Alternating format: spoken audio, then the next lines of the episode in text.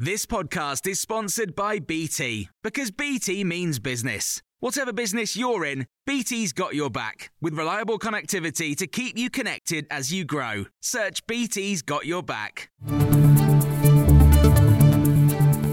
This is the Times morning briefing for Sunday, the 11th of February. The Foreign Secretary David Cameron is one of a number of Israel's allies publicly warning its government over a planned offensive on the southern Gazan city of Rafah. He says more than half of Gaza's population currently live in the city bordering Egypt.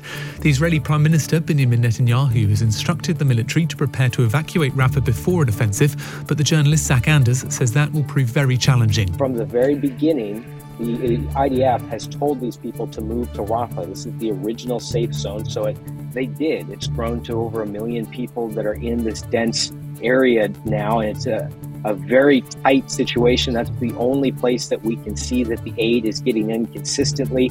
Michael Gove has told the Sunday Times that if young people can't get housing, they'll abandon democracy altogether. The Housing Secretary says people are turning away from the Conservatives and conservatism as many feel unable to own a stake in the country with things like owning a house. The government's set to announce changes to planning rules and an extension to the Affordable Homes Guarantee Scheme. Here's the Sunday Times' political editor Caroline Wheeler. He said, without disclosing too much about the forthcoming budget, uh, that he wanted to see all the options that have been reportedly on the table, including stamp duty cuts and 99% mortgages, and even a foreign investment le- levy on people uh, buying property in the UK from abroad, to all be considered. Uh, because he felt it was really important that the concerns uh, of the British people were being taken seriously by the government. The King has thanked the public for their messages of support in his first message since being diagnosed with cancer. He started treatment for an unspecified form of cancer on Monday. In his statement, he says he's pleased that sharing his diagnosis has helped public understanding and highlighted the work of organisations supporting cancer patients.